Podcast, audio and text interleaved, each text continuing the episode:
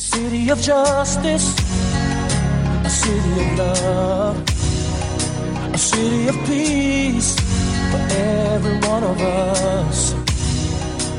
We all need it, can't live without it. A Gotham City, oh yeah. Hello, and you are listening to the Gotham Chronicle Podcast, powered by the BatmanUniverse.net. Check out the Batman Universe for this and many other great Batman podcasts. I'm Josh, and joining me is... This is Donovan. And, hey, guys, we've been gone for a few months because Gotham decided to take a spring break, which was just about as long as their summer breaks usually are. So, hope everyone had a good Valentine's Day, St. Patrick's Day. I almost said 4th of July. That's not right. April Fool's Day. Watching the latest Marvel hit in the form of Iron Fist. And Lego Batman came out while we were gone. That was a fun movie. And Earth Day. I mean, it was weird not having Gotham around for Earth Day. Since, you know, I saw Lego Batman the same day I saw 50 Shades Darker. Please tell me Batman was better. Oh, no, rest assured. The funny thing about Lego Batman is you have a Gordon who just, like, gleefully, like, presses a button over and over and over again. Like, that's what Ben McKenzie's going to grow up to become.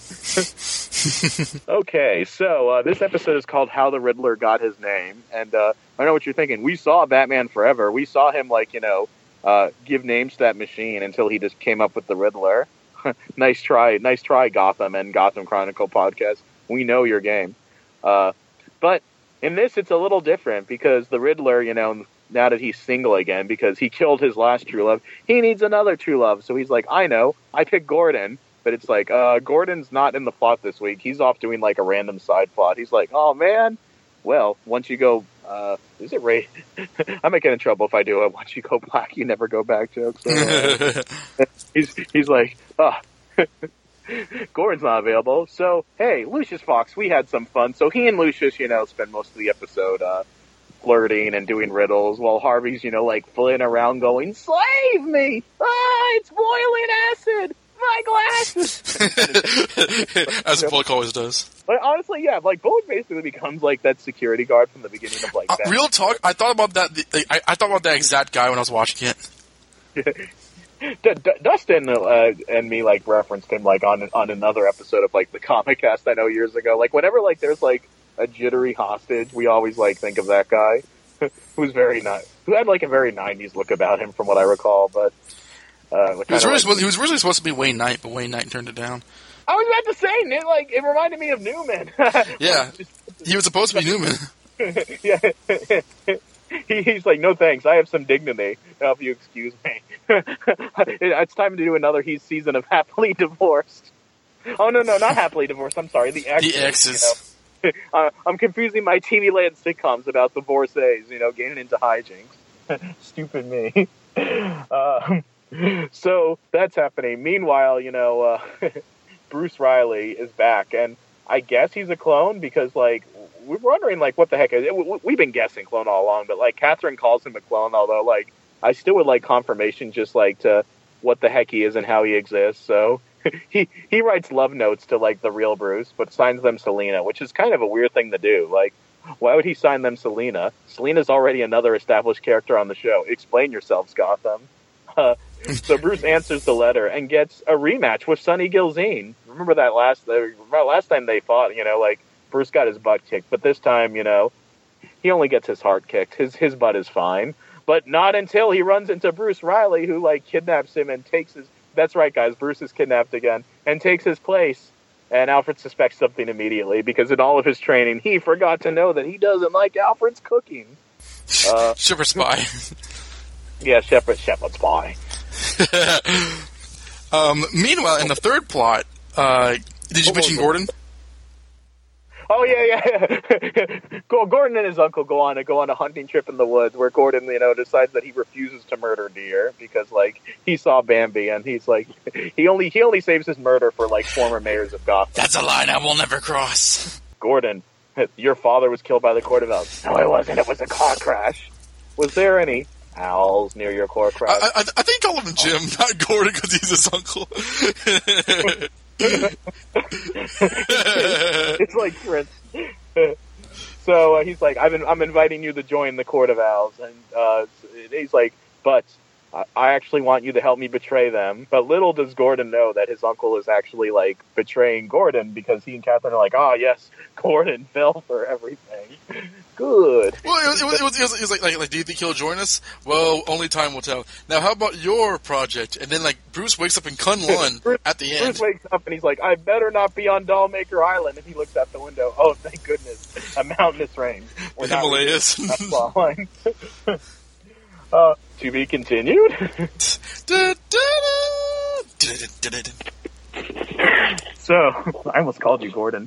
Donovan. This is our first Gotham experience in months. What do you think? I'm sure to hear what you think, but I'll say that I actually quite enjoyed this for the most part. It wasn't perfect. There were like one or two. But honestly, the things I didn't care for, I didn't hate. And the things I liked, I really liked. I actually really loved. I think this is the best, like, Riddler story we've gotten since the show began. And, I mean, I'll elaborate further, but I was actually very happy with that. I like seeing Bruce beat up Sonny Gilzean, because I like, he's been beaten up enough, and I thought he had enough development where he can hold his own to fight now. He should get a victory before he's kidnapped again. Yeah, exactly. I mean, I didn't love the Gordon Court of Owls thing, but honestly, that was so little in the show that like I can't really whine about it. So yeah, that was the least interesting plot line for me. Like when it cut back to it, and they were at the hunting cabin, which is the same set from Maroni and Penguin when they like went there in season one. Yeah, that was like I think it's the first time that like the Gordon plot was by far the weakest in the episode. Also, I disliked, you know, Deus Ex Poison Ivy. Say, you know, who are you? I'm Ivy Pepper, duh. Oh, that's right. I mentioned that in my fake recap. Yeah, that I didn't care for that. But know each other. I was like accessing my Bertoni memory banks to like try and think if they've ever interacted at any point in the series. And I didn't dig too deep because like I didn't care enough to. But like because she's been on the show so little, the answer's no. I doubt that they have. So it's fine. I mean, for the most part, I actually really enjoyed this episode. What do you think? I liked it a lot. It wasn't one of my favorites, but this is probably my second favorite Riddler episode. My first being the one where he framed Gordon in season 2. Like, remember that one where like he puts together that like elaborate like death trap for Gordon to like get him to go to jail for the murder of like all those cops. Like I thought, like but this that was like the Riddler being like calculated and cool. This was like the Riddler like you know. Trying to but this is the Riddler actually being the Riddler. I mean, he's straight up the Riddler in this one as opposed to that one. He was in that episode too, but like you know, I liked him this. You know, where he was, you saw like the psychosis of him, the whole like you know, him like his frustration when people were like not getting the riddles right. Like it was a good chance to let Lucius Fox shine. No girls. Oh, totally. Yeah, absolutely. You know, as much as I like. You know, when Gordon, like, spars with, like, Nygma in the show. I was glad that it wasn't just, like, another Gordon versus, you know, Nygma thing, because it really did give Lucius Fox some time to shine, to which, like, I do have to ask myself, what is his job on this show? Like, he was, like, the assistant medical examiner or, like, something, or... Well, he straight up replaced Leslie when she left with Mario Falcone, but now that she's back, he's, like, a data analyst or something? I think he was like that at the beginning of the season. He's like going the Bullock, like this is the latest crime that we have to solve. Like. Well, I mean, he was working there when she was working there at the start of the season, so I guess that like he just had a separate job the entire time. I think that the beginning of the season explained what his role was, but like it was weird to me that like not only is he like I didn't feel like he'd be the one like reporting stuff to the Bullock, but he played off of Nygma really, really well, and I do love that like you know. He never, like, he would, like, look Nygma in the eyes and, like, wouldn't necessarily, like, well, he did play his game a little bit, but, you know, he's like, come on, you know, Ed, like, why are you doing this? Or, like, what's this all? I during that scene in the car, like, I did get a Batman Returns vibe. He's like, Nygma, it's not too late. Turn yourself in. And it was, like, playing the music that sounded... Oh, okay. Rips off his, like, I'm expecting, like, Nygma to, like... Nygma. I'm expecting Lucius to, like, rip off his, like, rubber mask. And, like, and Christopher Walken to shoot him. Well, what I liked is that, like, yeah, I think this is, without question, the most screen time Lucius has gotten. And it wasn't even so much screen time. I thought that, like, the writing was really good with him. I liked how you said that he wasn't there were elements to him that, like, he wasn't just in Gordon's role doing Gordon things. He was doing things his own way. I liked when, like, you know, Bullock was like, hit the guy! And he's like, I'm not hitting anybody. And, like, he was very intelligent without, like, losing his cool. And honestly, it was interesting to me. I mean, I think it was a little contrived, but I don't care. That, like, Riddler is like, I need to find Jim Gordon. Then, like, just went to Lucius Fox. But, I did like how... Lucius versus Riddler was a very interesting kind of matchup that I thought worked well and did not expect to see in the show. And my favorite scene was when, like, Harvey was in that death trap and, like, Lucius was kind of figuring things out. I thought that was actually one of the most entertaining scenes that, like, they've done, and it made me realize how they've that's why I think that this is, like, Nygma's best episode, because it's the most Riddlery it's been in terms of, like, where his character's going, and for good reason too. So I thought that was, like, that whole plot line I thought was entirely successful, and I'm really glad that, like, it also gave Lucius a lot to do in addition to kind of build up Nygma to where he needed to be. Yeah, and I joked to you while I were watching. It reminded me of, like, Zyuranger with, like, the whole for those who didn't watch Zyuranger, which I'm sure that every, you know, listener of the show did. It's the source material for Power Rangers, and there was this, like, Riddler, like, Sphinx that would, like Nygma's doing. He would, like, give random children on the playground riddles, but then when they got them wrong, he would, like, get angry, turn into, like, this Sphinx monster and say, worthless scum, I'll send you flying, then flap his wings till they flew away and turned into trees. That's true. That's absolutely what happened. Like, no joke. Yeah, that was pretty accurate. Well, I mean, what do we... Are we on Lucius Fox specifically? Because we can talk about that entire... Like, Fox, Nygma, even Ghost Cobblepot, which, like, we're doing the whole Ghost thing again, which actually, I did like Ghost Penguin, even though, like, I do feel that the whole Ghost in the show is kind of cliche and it kind of overdone, but it works. Yeah, I've actually seen that, like, this is the third show of this season I've seen. They did that in Craziest Girlfriend, they did that in Sherlock, where, you know, a beloved character who's no longer with the show talks to them before they, and then, like, you know, at the last minute they leave without a trace.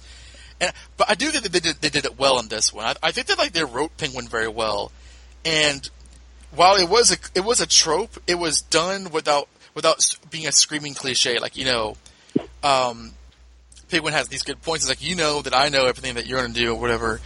And it drove Riddler to a point. And I liked when Lucius says, "Where's Penguin? What happened to make you be like this? Did you kill him?" Like, oh, that was a good moment. Like, did you kill him? Yeah, it was like, this is a little out of character. But what did you think about that like, whole music number? That came out of nowhere. It's funny because over the break, one of the things that happened is we had a Flash and Supergirl, like, musical, like, episode crossover. And then people, like, I guess asked the Gotham producers at, like, one of the conventions, will there ever be a Gotham musical episode? They said, what? No, not at all. Like, cut to the first episode back, and we get, like, a mini musical. Actually, we got, like, 3 musical numbers, because there was, like, singing pieces of fruit. Like, that was one of the like, a singing, like, grape, you know, like, comes to like, Gordon.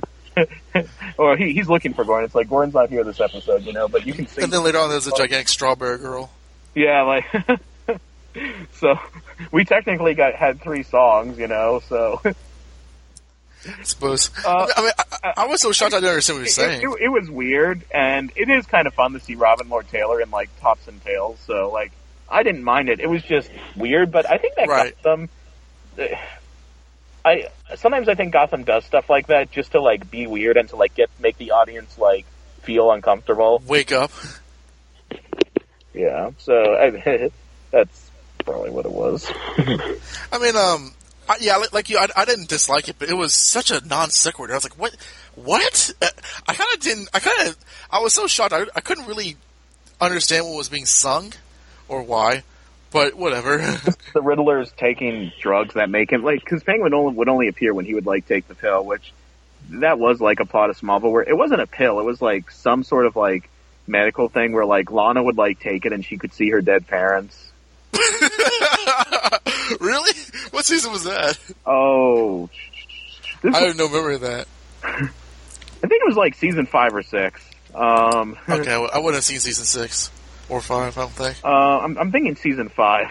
Actually, I'm googling this right now.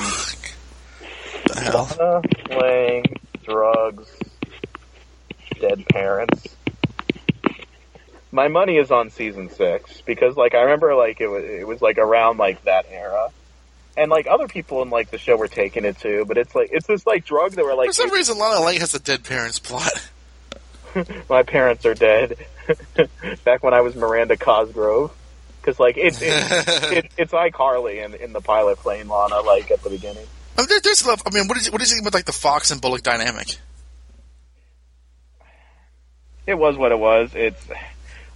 I'm not too big of a fan of Bullock in this episode. Although, that being said, I do like the moment where he's like, how do I look? And it's like, is this what Jim has to go through all the time?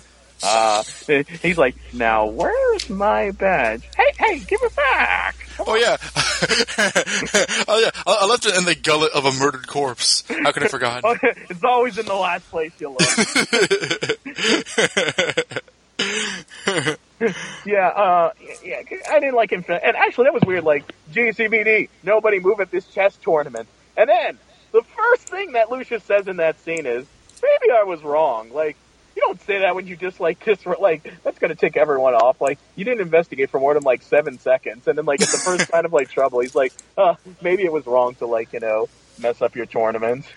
Someone on Twitter, when Bullock said, you know, nobody move, he's like, scratch that, everybody move. Someone on Twitter like said, classic Bullock, and I was like, I guess, I suppose. I mean, this really was, I thought, like the Lucius. He's still captain. Like, has it been a full season? Like, when did the Azrael thing happen? I'm totally blanking. God, I don't know. Oh, no, I mean, no, I'm sorry. Okay, no, but Barnes was this season. It's been such a long season, man, with, like, all these breaks. It has. Like, I couldn't remember for a second if Barnes was evil this season or last season. Yeah, I mean, he was credited in the opening credits, and I forgot that they don't always conclude persons in that, but, like... Yeah, like, he doesn't have to show up the rest of the season, and he'll collect a paycheck. That's how it works in Gotham. I mean, I liked that... Because it really was the Lucius Fox and Bullock show in this episode, when it wasn't the Riddler show. And I don't know, it's like... It's nice when Lucius gets some screen time, but it's even better when, like, he's basically, like, if Gordon's not there, he is, like, you know, kind of the main character, because it kind of adds the reason why he's in the show. It's like, he's not just a supporting character that we're told to like. We're kind of shown to like him in a bit. And I thought that was a nice change of pace. I'm not sure if they're going to do it again, but I thought it really was kind of cool. I think they're just, like, settling Bullock into, like, he's not going to be the morally ambiguous guy that he was in the first few episodes, because now that's Gordon's role. He's just going to be, like, the comic relief sidekick. Like, that's his role. And that's what he was, Lucius, this thing. But I think I said in my little recap, or it might have been when we were, like, you know, riffing, you know, off the air, that, like, it's funny how, like, scared of death, like, Bullock was when he's, like, on that chair. Like, what? Like, he was, like, hamming it up that scene. And I just go back to, like, all the times when, like, he's been much closer to death and he didn't bat an eye. Like, at the end of season 1 where, like, Fish had them, like, up on that hook. And, also in season 1 where, notice there's a theme here, it's only season 1 memories, where Sarah Essen's like, all the cops want to push you off of this roof for, like, you know, turning Flaskin, so I'd be careful. And Bullock, like, defiantly, like, steps on the edge, like, yeah, that's right, come get me. Yeah, he was like, you know, please, Nygma, please, oh, I don't want to die. Oh, my glasses, Lucius, why are there 4 choices? Yeah. Oh, and also, when in Penguin's Umbrella, he, like, gets drunk. He's like, "All right, you know, we're gonna go to fight Falcone, and we're probably gonna die, but, like, you know, let's do this." Although, I in fairness, those times he was, like, going out, like, doing, you know, like, something heroic, whereas, like, you know, this time he's a hostage. So I don't know. I think it was a little much. That, like, you know, Nygma has his, like, you know, is, like, facing Lucius, and, like, anyone could just come up behind him, and, like, he tells Lucius to come along. Like, where's the SWAT team? You know, like, why does Lucius listen to him? I don't know. I honestly think that, like, I mean, I don't know if I cared, but, like, it was comically, like, over the top with, like, how scared he was. It's like, he was, like, a scaredy cat, but, like, whatever. It was this script. Yeah. It's. I don't have too much to say about, like, the Riddler side of things, other than, like, I really, really like the whole, like... Really? No, really? I said I don't have that much to say about it, other than that I really, really liked, you know, it, and I really liked his psyche of the whole, like, him being frustrated when people got stuff wrong. When I like a plot, I usually don't have too much to say about it other than that was good. I understand that. I mean, I thought that this was. I don't. It's weird because, like, I remember specifically, like, in the last maybe the season 2, hating how they were writing the Riddler, but now that we're at this point, I'm hard pressed to find if Corey Michael Smith is not the best, like, Riddler on screen. And by that point, I'm always going back to John Glover, but you always have to make a caveat because that's the animated version. Yeah, I mean, I think to make the playing field more fair, you have to, like, you know, do live action separate than animation. Well, I mean, like, Frank Gorshin is like the classic Riddler. I mean, he's like no one's gonna, like, dislike him because he did set the stage. And Jim Carrey really was only kind of doing that version. This one is like, I mean, I liked how he did the whole. I mean, he all but said, "Riddle me this, riddle me that," and he was playing it straight, but it was also very. I mean, this. I hate to pull the fanboy card, but really, if you're a Batman fan, you notice how the Riddler talks, where he says, blah, blah, blah, I am this, I am that, what am I? Like, that's his, like, tick. And him doing it in this episode, it was really good. And, like, it was threatening without being, like, over the top.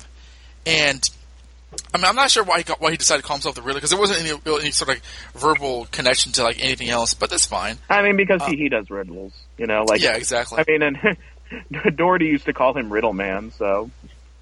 Yeah, that's true. I mean, I just was saying to him, like, you've got to be kidding me if I'm going to let a cop, like, speaking of Doherty, like, you've got to be kidding me if I'm going to let a cop killer, like, give a speech to a bunch of cadets. And then he said, "Oh, yes, I am." And just that's right, that stuff I did. Well, I mean, I was very impressed. And again, the thing with the Gotham is that, like, no matter how much I hate the scripts or the writing. Even the decisions of the actors. I've never met, like, the actors themselves. I don't think this show has a bad actor in the series, but some are better than most. But, like, I really think that, like, Corey Michael Smith, like, I could see him play Riddler in a movie. That's how good he is. And I think that, like, this much of what he had to do in this episode was some of the best I think that they gave the character in terms of, like, you know, being the Riddler and also just straight up, like, motivation and dialogue. I mean, I'm not crazy about him, like, actively saying I want to become a villain, but his basic motivation and, like, you know, him trying to find somebody who could match his intellect, that's the Riddler. It's like the first time he's actually acted like the Riddler, and it's cool seeing that, you know, brought on display. Mm-hmm. That's how it goes. Penguin being alive at the end. Which, first of all, I'm glad that he's not dead because, you know, I feel like there's still places for his story to go. And Robin Lord Taylor's a good actor, you know, strength to the show, all that jazz. So, like, I'm not complaining that he's alive. That being said, like, I really, because of the last time we saw him, he was shot in the stomach and sinking to the bottom of the ocean. Like, the only way he could have survived was if, like, mermaids, like, you know, healed him and gave him CPR. Like, weren't you the one that was denying that he was dead in the first place? Like, I told you, I was denying he was dead, absolutely. But, like, what I'm saying is, like, if he's going to survive, you know, there needs to be a better explanation. Yeah, It's very much a Deus Ex Machina that, like, hey, it's one thing that Poison Ivy found him. It's another thing that she like, I healed you for weeks. Despite the fact that, like, I was bored. She's still, like, a 13-year-old girl in, like, a 20-year-old body or whatever it's supposed to be. So, like, that's why I was like, if Leslie Tompkins found him or, like, somebody who, like, I can buy being able to heal him, like Hugo Strange finding him. Yes, exactly. Or if, like, Fish found him. Like, that would have been, like, he's, like, woke up, oh, yes, I'm alive. Yes, you are, Oswald. Fish! Well, this reminded me of like when he met. We have big plans for you. This reminded me of when he met Riddler the last season. Like he was injured and then was found by a supervillain. He was wandering in the woods. He wasn't sinking to the bottom of, like, a place where, like, he wouldn't have the ability to breathe, like, bleeding out. Yeah. Which again, like, yes, like, I was denying that he was dead, but what I'm saying is, like, there had to have been a better explanation for his survival than that. No, I agree with you. Like, and I just don't like the smug attitude that Poison Ivy gave us. Like, you know, as though she has ever been a character that we're supposed to care about. And it just doesn't make any sense to me why she would, like... If she's going to save the guy, why didn't she call the police or the newspapers? If she knew who he was. She's a street rat. Oh, yeah, that's right. Yeah, she has the mayor. Exactly. It's like, I healed you, and I healed you. How? How did you heal him? They've not established her powers at all.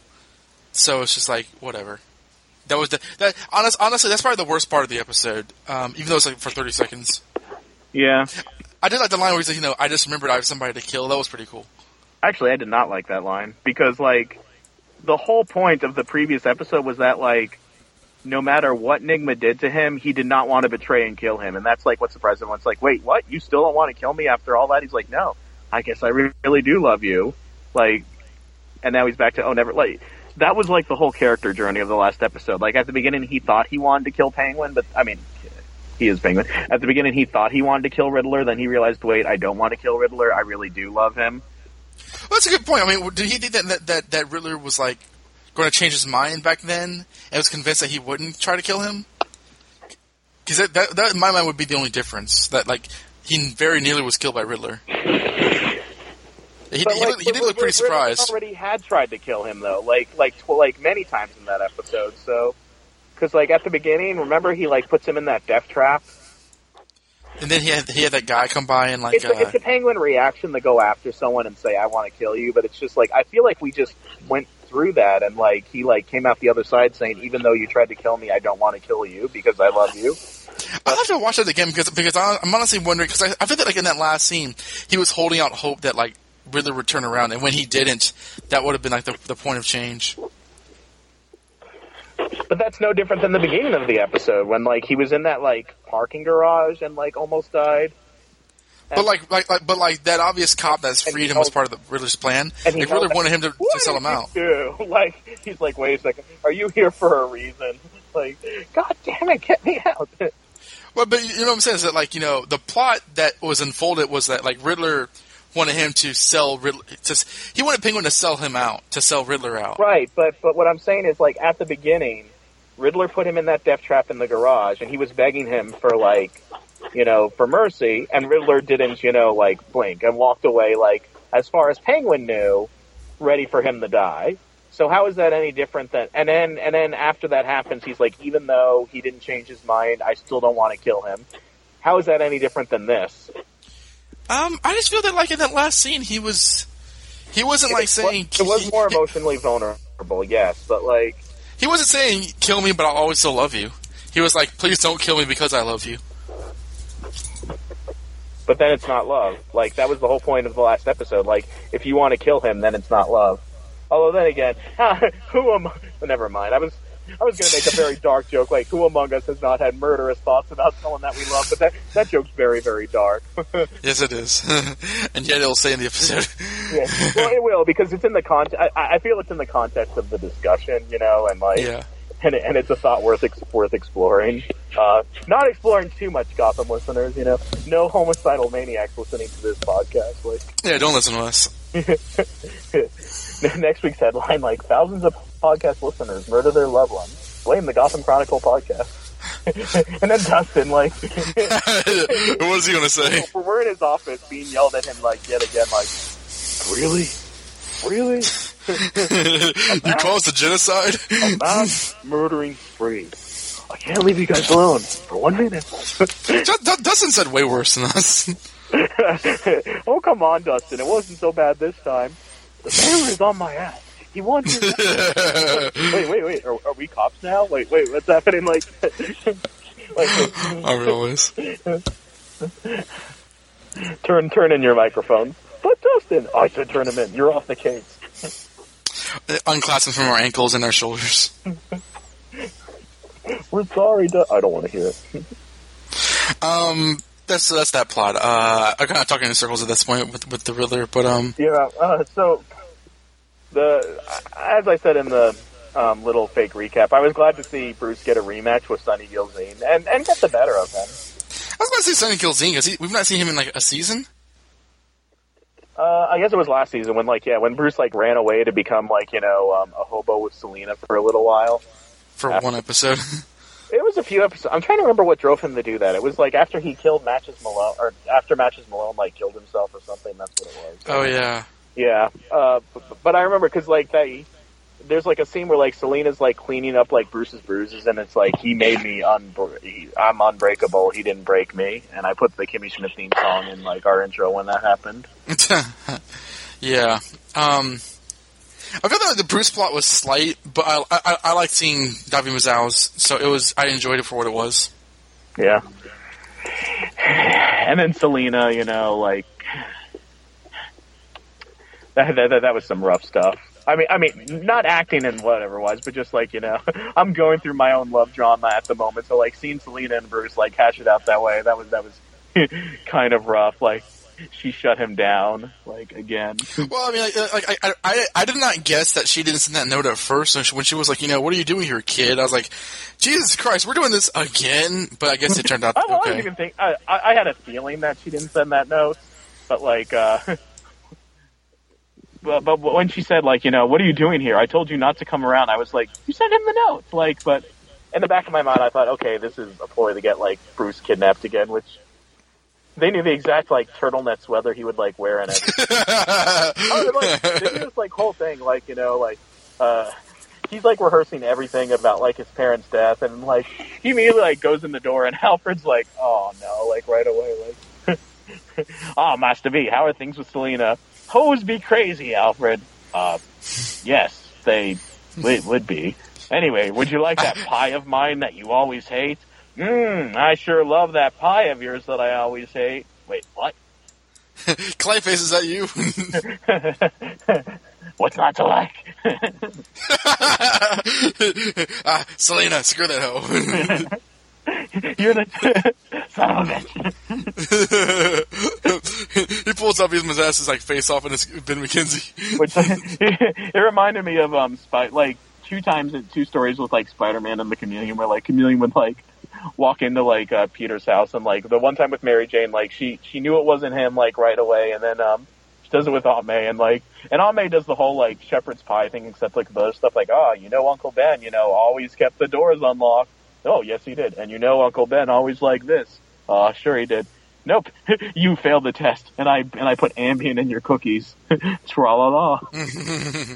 Sensational Spider-Man Volume 2. Yeah. That was fun. Didn't she like knit a thing that said gotcha or something?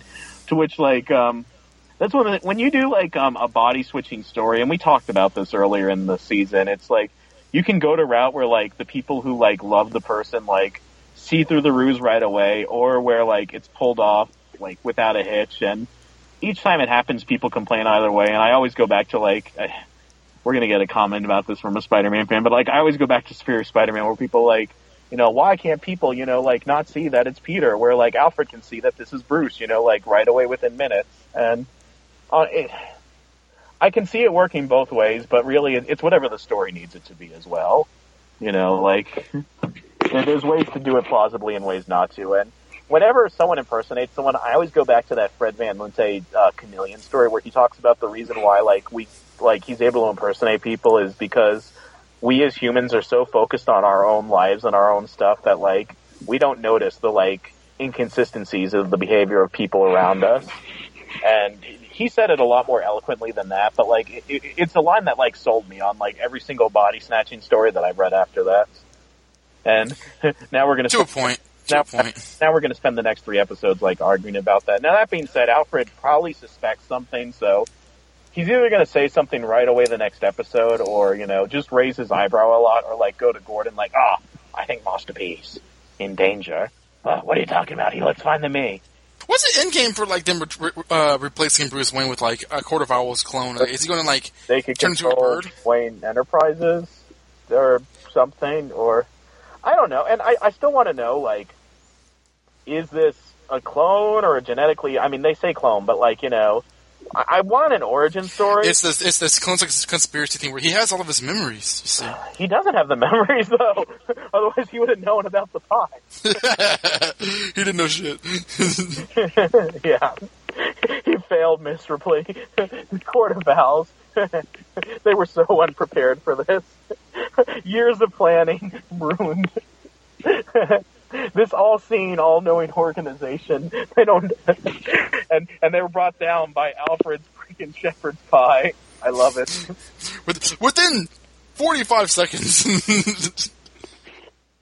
Well, and even before that, like, just his, like, cavalier attitude about Selina, like, oh, yeah, Selina, oh, whatever, Alfred, like, yeah, I guess. So how's Silver doing?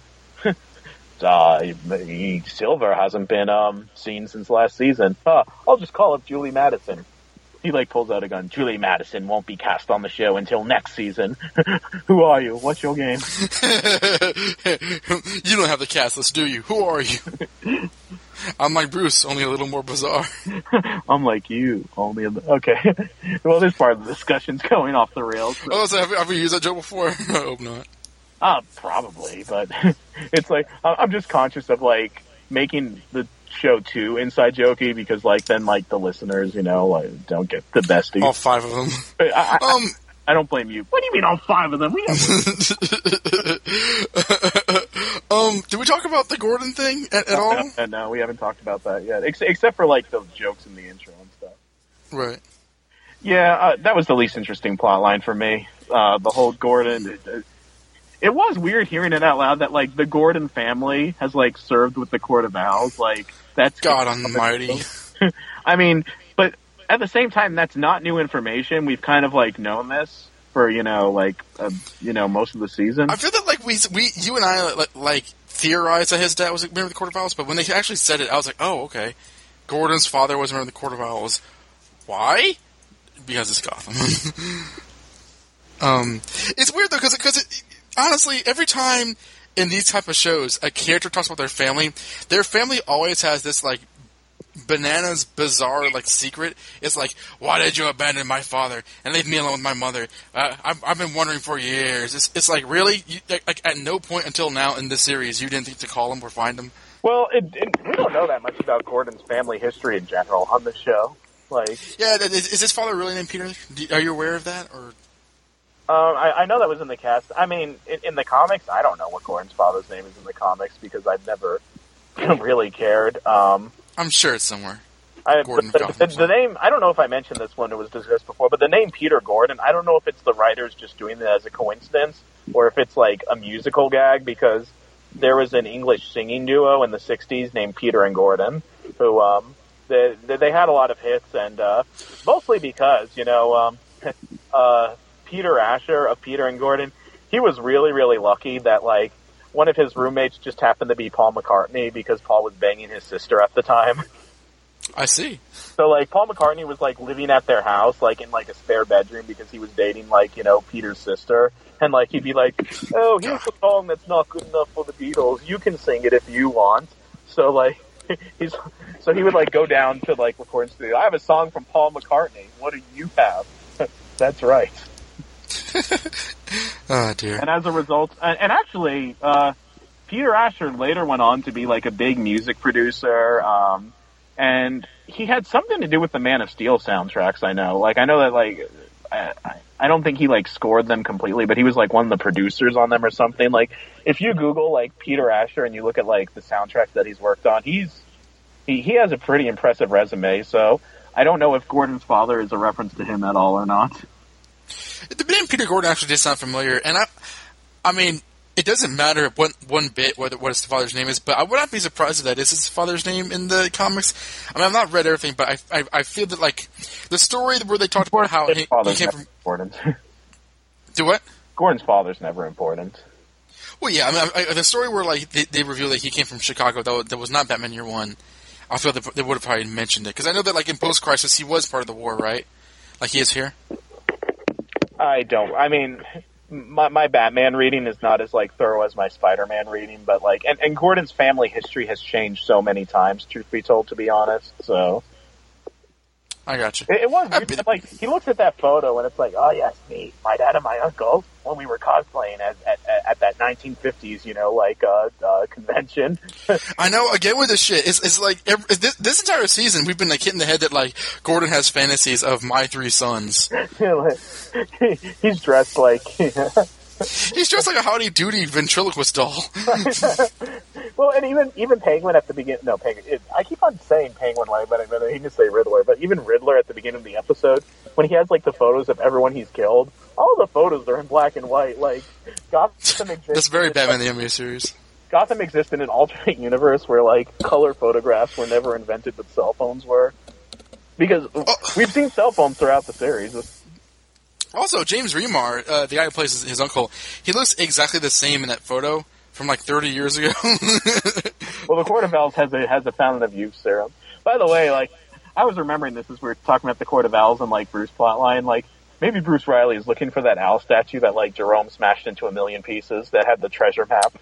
Oh yeah, that was awesome. Harder than it looks. No. Now we'll never solve this mystery. That was a really good gag where he thought it breaks and he just does it again, and Alfred's God damn it. That was fun. We wasted a half season on that. Yeah, we wasted all of our precious viable storylines boring the audience with that plotline. Yeah, and it's that whole thing I really want you to take it down, but then the whole it's deceiving because they actually have a plan for him, and it's all of a sudden Gordon is one of the most important people in the city, so that the Court of Owls want to do evil stuff to him or involve him in a plan. It's really bizarre. Yeah, it was Jim, you must believe me. I fled for my life, or whatever. Then the last time you see him in the show, he's how did it go with your nephew? And they're pouring tea as though this cultish ceremony.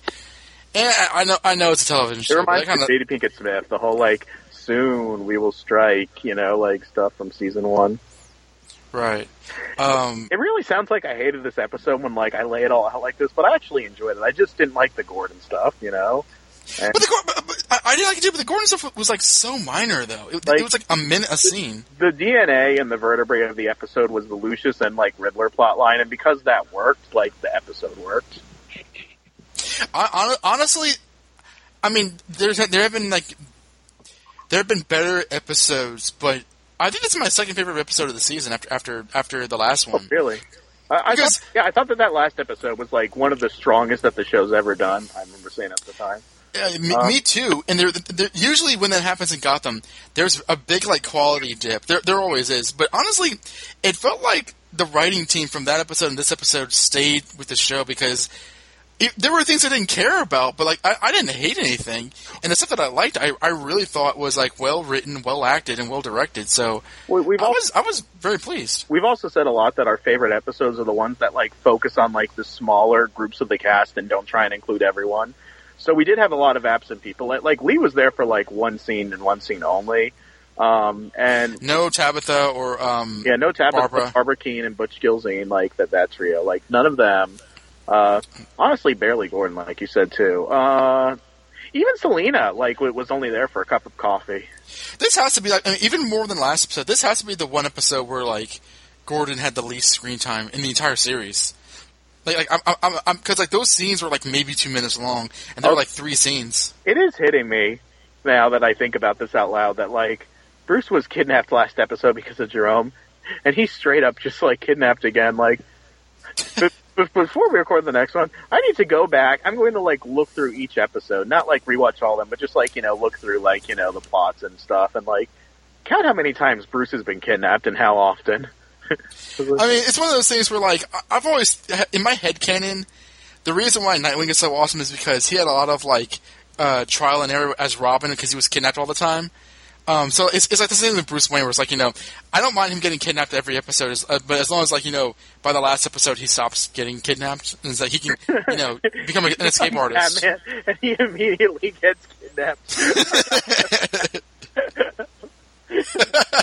You have failed this city. That's funny.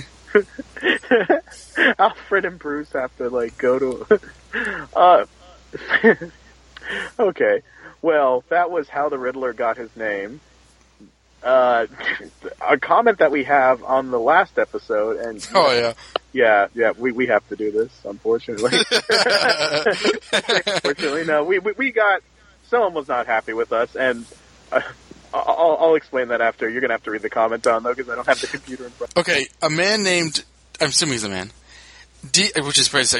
A person called DCEU, greater than MCU, and Your Face said on February 3rd. Sure. Yeah. I don't mean that like faithfully, but like I get. I'm not going to argue if you enjoy it more. You enjoy it more. My Face is a better movie than BBS. He says Donovan will fight about it. I won't. You can hate on BBS all you want, but at least it gave us a Batman that didn't run and hide like a little girl every time he got sad. Sure, he crossed the line, but he came back from it. It's clear. It's called a character arc. Not only that, but he's got the best costume out of any cinematic Batman ever, and he's also had at least one Robin. Nolan was too much of a coward to include all the aspects of Batman's world, but Snyder and Affleck aren't. Besides, everyone's favorite Batman, Michael Keaton, set a guy on fire.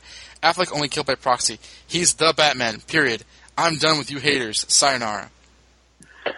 Okay, so when that comment first went on the website, that was in reference to Donovan and I went on like a mini discussion about BVS in the Jerome episode. And Donovan and I talk on the phone like between episodes regularly, and we're like, oh, we barely even mentioned Batman versus Superman. What is this guy going off about? Like, I was like, it was only an offhand comment. I think we only like said one thing and that's it. Like, it's not like we were saying suck it haters. And then I went back and I listened to the episode and I was like, okay. And I was like, you know what? That guy's comments were kind of justified somewhat because we did kind of engage in the whole BVS debate a little more than my memory had been accurate about. So, and obviously the merits of like, you know, Ben Affleck, Batman versus Superman, that is a whole separate discussion that would be longer than this podcast, but like, right. I will give it to the guy that, yeah, we did fire some shots and it is fair to get some fired back. I mean, I want to take the high road and not like, you know, go down the detour of it. You're right in that, like, it was a tangent. I mean, we were talking about Bruce's decision not to kill. Yeah, and we were comparing it to the others. And by the way, I mean, I will say this: I am a fan of the Michael Keaton Batman movies. I will never defend him killing those people because it is out of character for Batman. It is something that's unacceptable. I overlook it because of nostalgia. I mean, I have no defense for that, and I say that all the time when we watch the movie.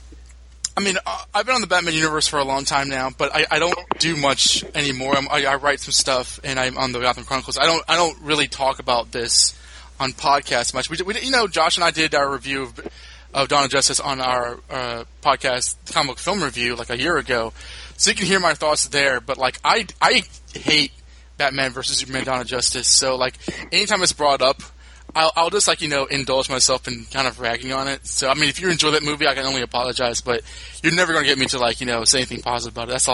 That's about as truthful as I can be.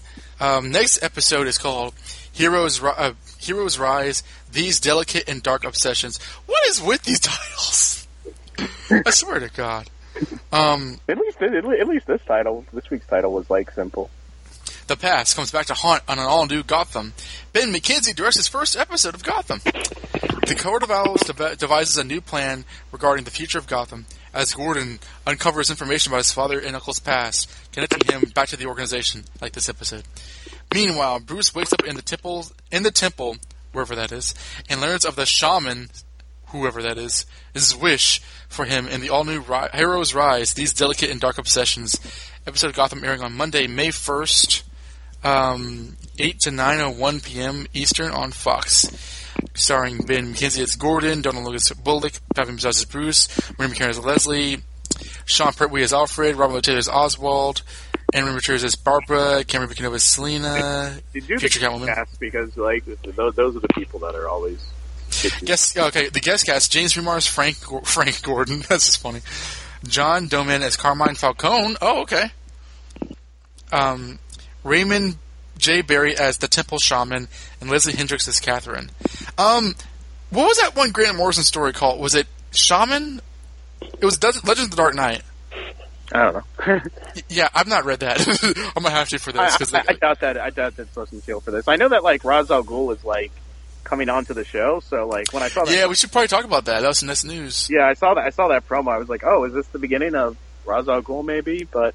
I don't know, like, I didn't recognize the actor, so, like, I don't know if, like, that's what the actor looks like, who's playing Ra's al Ghul, so. I saw what the actor looks like, and he's much younger. And, I mean, I I've said on this podcast, I don't remember specifically, I know I've said on this podcast that, like, you know, when Ra's al Ghul comes on the show, that's my cue out of here. And, like, you know, I can't leave mid-show because I can't do that to Josh, but, like, I don't like the idea. Don and I had a whole discussion when that happened. I was like, how is Ra's al Ghul the bridge too far, you know, like, when all this other stuff.